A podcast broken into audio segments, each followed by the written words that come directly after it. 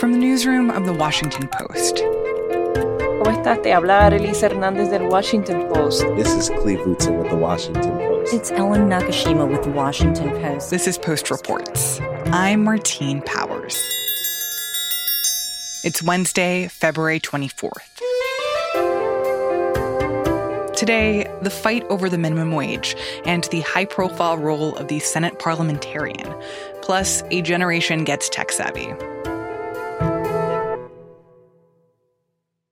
So, one of the proposals that Democrats are including as part of their 1.9 trillion stimulus bill is a measure that would increase the national minimum wage to $15 an hour.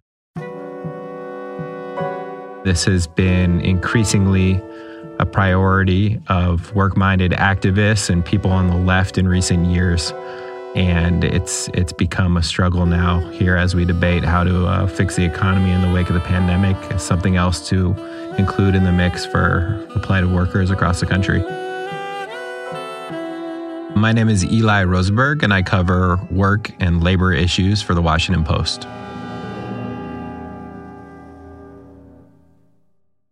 And what is the current federal minimum wage right now? Current federal minimum wage is 7.25 an hour. That was set in 2009. So we're talking about quite a long gap. The economy has moved quite a bit since then. This is the longest amount of time that's gone without a federal minimum wage increase in uh, the country's history. And that's sort of giving wind in the sails of proponents of this measure who say now now is really the time to address this. And what is the argument for why raising the federal minimum wage right now would be important in helping people who are struggling with the pandemic? Like, why is that the key that they say could really help the current situation?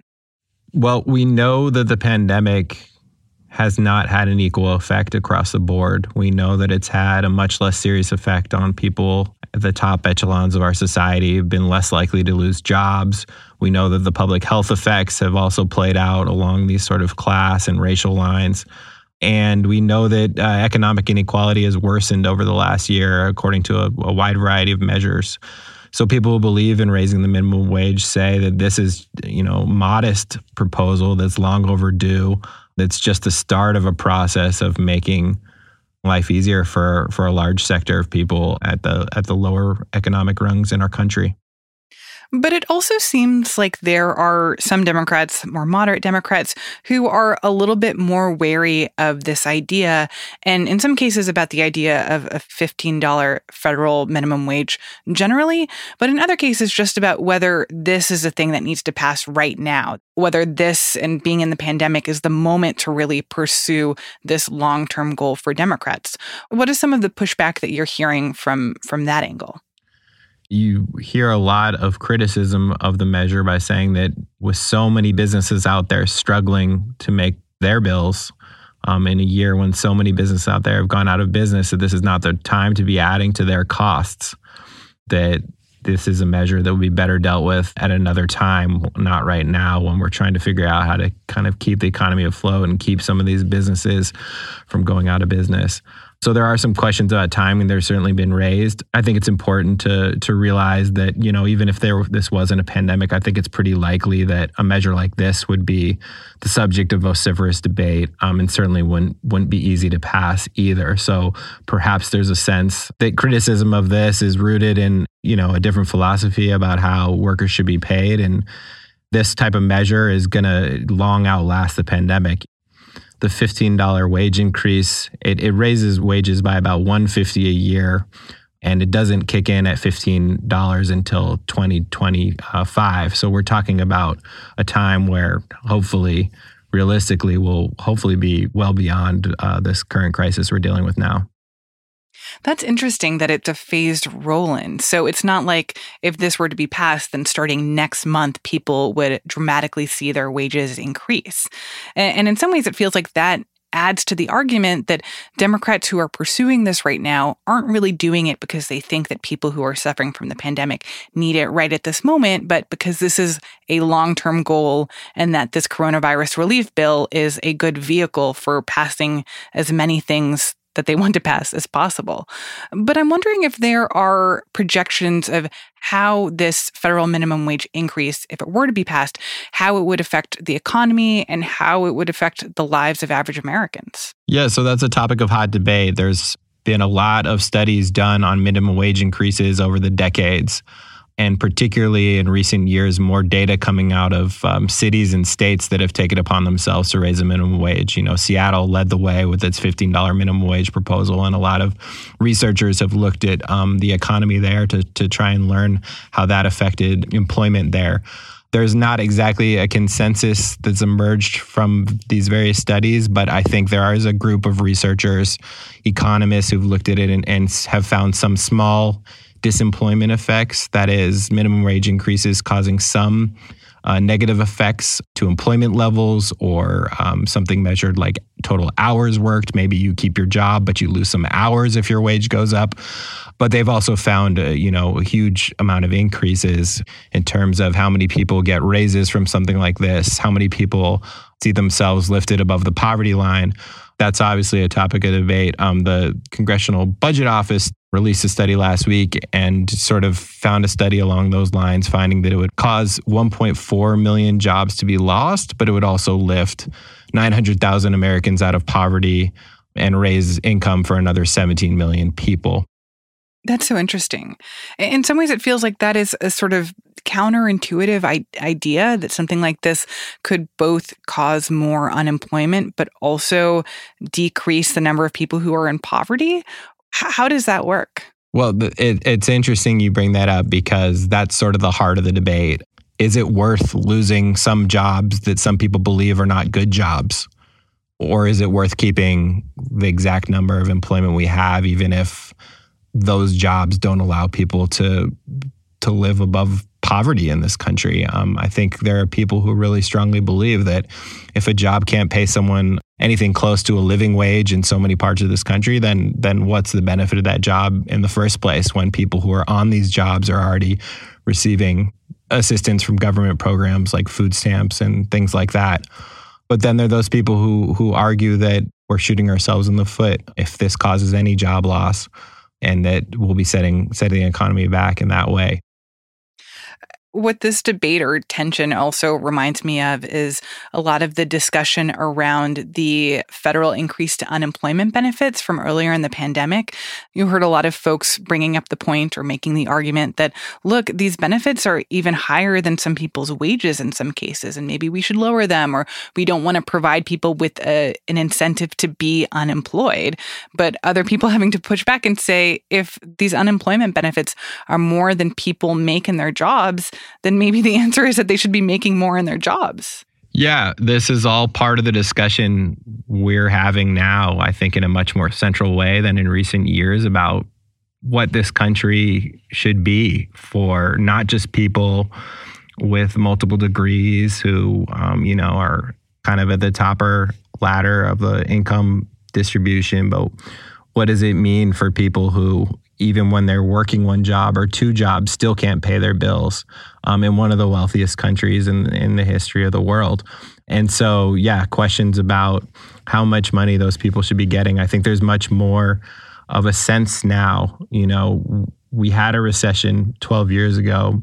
We know inequality got even worse after that. I think there's a sense now that, that we don't want to repeat those same mistakes and that even something like minimum wage increase which you know may make things difficult for some businesses that still now now is really the time to set ourselves on the right foot as we try and correct some of these problems that we've seen in our economy for many many years so, this is an interesting position for President Biden because obviously the coronavirus relief package is a huge priority of his administration, a real test of how effective he's going to be as president.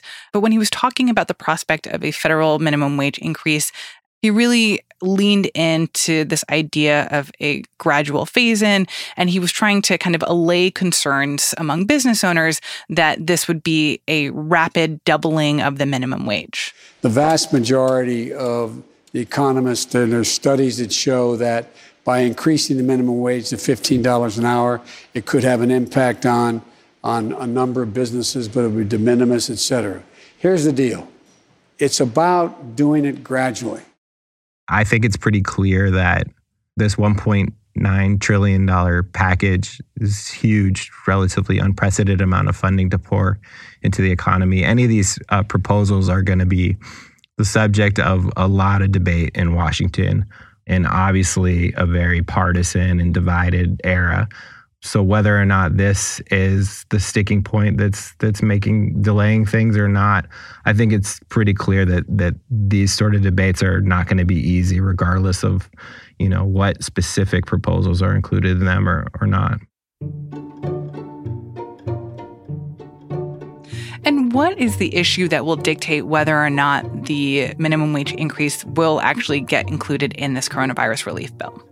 Well, there's complicated parliamentary questions about whether or not Democrats can pass a measure like this as part of a process called reconciliation, which just requires them to have a majority vote instead of having to worry about um, a filibuster proof majority. Eli Rosenberg covers work and labor for the Post. Whether or not the minimum wage increase will happen is mostly a question of the rules of the Senate. And the most important of these rules is a rule called the Byrd Rule. And the most ambiguous and thus the most contested part of the Byrd Rule is that the Byrd Rule says you can use reconciliation for things that are budgetary in nature, but they have to be predominantly budgetary in nature. That's Jonathan Gould. He's an assistant law professor at the University of California, Berkeley. And what he's talking about, reconciliation, it's a process that requires just a majority in the Senate. So now we're going to have all sorts of questions around, for example, the minimum wage. Can the minimum wage be raised under the Byrd rule? That's going to be a decision that the parliamentarian is going to have to make. Jonathan talked to politics producer Arjun Singh about the Senate parliamentarian and why all eyes are on her as the fight for the minimum wage continues. The Senate, like most institutions, has rules. They have internal procedures that dictate what goes on, what members can and can't do, how the body operates on a day to day basis. And the parliamentarian is a sort of internal judge who understands those rules, advises members on how those rules are applied, and if necessary, adjudicates disputes about the application of those rules. Elizabeth MacDonough, who's been head parliamentarian for roughly a decade, she plays a role both formally and informally in helping apply the rules of Congress. So if you're a member and you want to do something, you might call her up and say, I'm thinking of introducing Bill X. What are the relevant rules here? What am I allowed to do this? What are the pros and cons of me using one procedural vehicle or another? So they really are a sort of internal judge within Congress. So, why has this position stayed so nonpartisan in a body that has become known for its intense partisanship? There have been some close calls. I don't want to imply that the history is 100% rosy. On the Senate side, there have been several parliamentarians that have been removed, but we've seen real stability. So the last two parliamentarians survived changes of party control. That there was an election, a new party took control of the Senate, that new majority leader could have fired the parliamentarian, but didn't. So it's worth thinking, and this I take to be your question, how have they pulled that off? They've done a few things, one of which they know things that other people don't. The parliamentarians have a massive amount of expertise. And if you're a new majority, you don't want to fire the expertise. You want to harness the expertise. You want to use it in service of your agenda. The last thing I'll mention on this is that the parliamentarians emulate judges in a number of important respects. Most notably, the parliamentarians are very devoted to precedent. That they will, in encountering a new issue, the first question is, how has this been dealt with before? They are at this eye of the partisan storm, but have managed to retain this relatively nonpartisan position. What does the institution risk losing if we see the parliamentarian become a partisan actor? Any fault with the undemocratic nature of the Senate lies in the rules, not in the parliamentarian applying the rules. So if you don't like that it takes 60 votes to pass legislation in the Senate, the solution isn't to ask the parliamentarian to depart from the clear text of the Senate rules, the answer is to change those rules. And we have mechanisms for doing so. And if there's a problem with the rules, the Senate should make different rules. I see two paths ahead for the parliamentarians. One is if the Senate were to eliminate the filibuster, the Senate parliamentarians would come to look a lot like the House parliamentarians, who do good work and are widely respected but are never on the front page of the paper. And the reason for that is that the House parliamentarians don't have the unenviable job of saying no to majorities. In the Senate, because of the filibuster, the parliamentarians have for decades now been in this very uncomfortable role of saying no to majorities. So long as the filibuster persists, the parliamentarians are going to continue to be in that position. They're going to keep having to say no to majorities, and they might be threatened with being fired. They might be overruled. They're going to be in the hot seat so long as the filibuster persists. Jonathan Gould is an assistant professor of law at the University of California, Berkeley. Arjun Singh is a politics producer for The Post.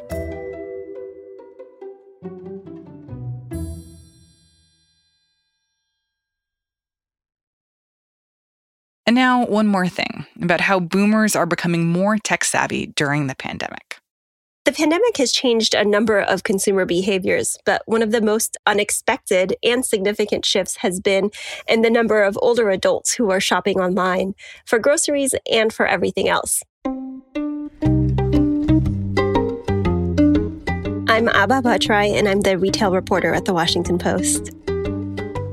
This is really a trend born out of necessity. Early in the pandemic, a lot of Americans, especially older ones, realized that the best way to stay safe was to stay at home as much as possible, uh, particularly for folks who are higher risk or in older age groups.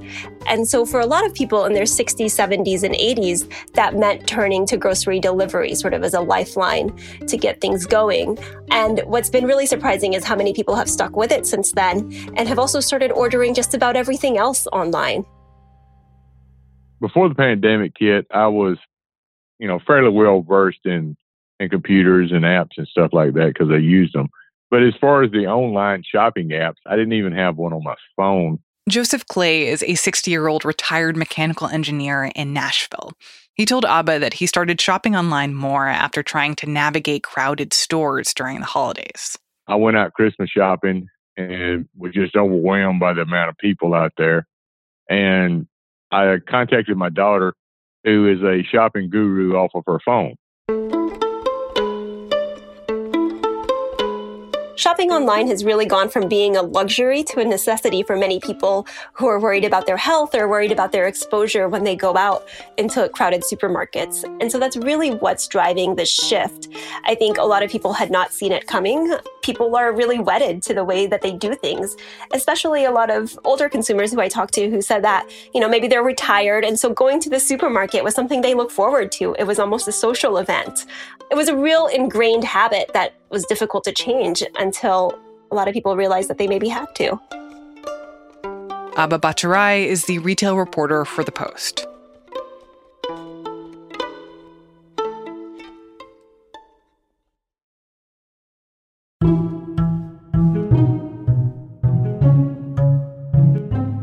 That's it for Post Reports. Thanks for listening. You can learn more about the stories in today's show at postreports.com and join the conversation online using the hashtag postreports. I'm Martine Powers. We'll be back tomorrow with more stories from the Washington Post.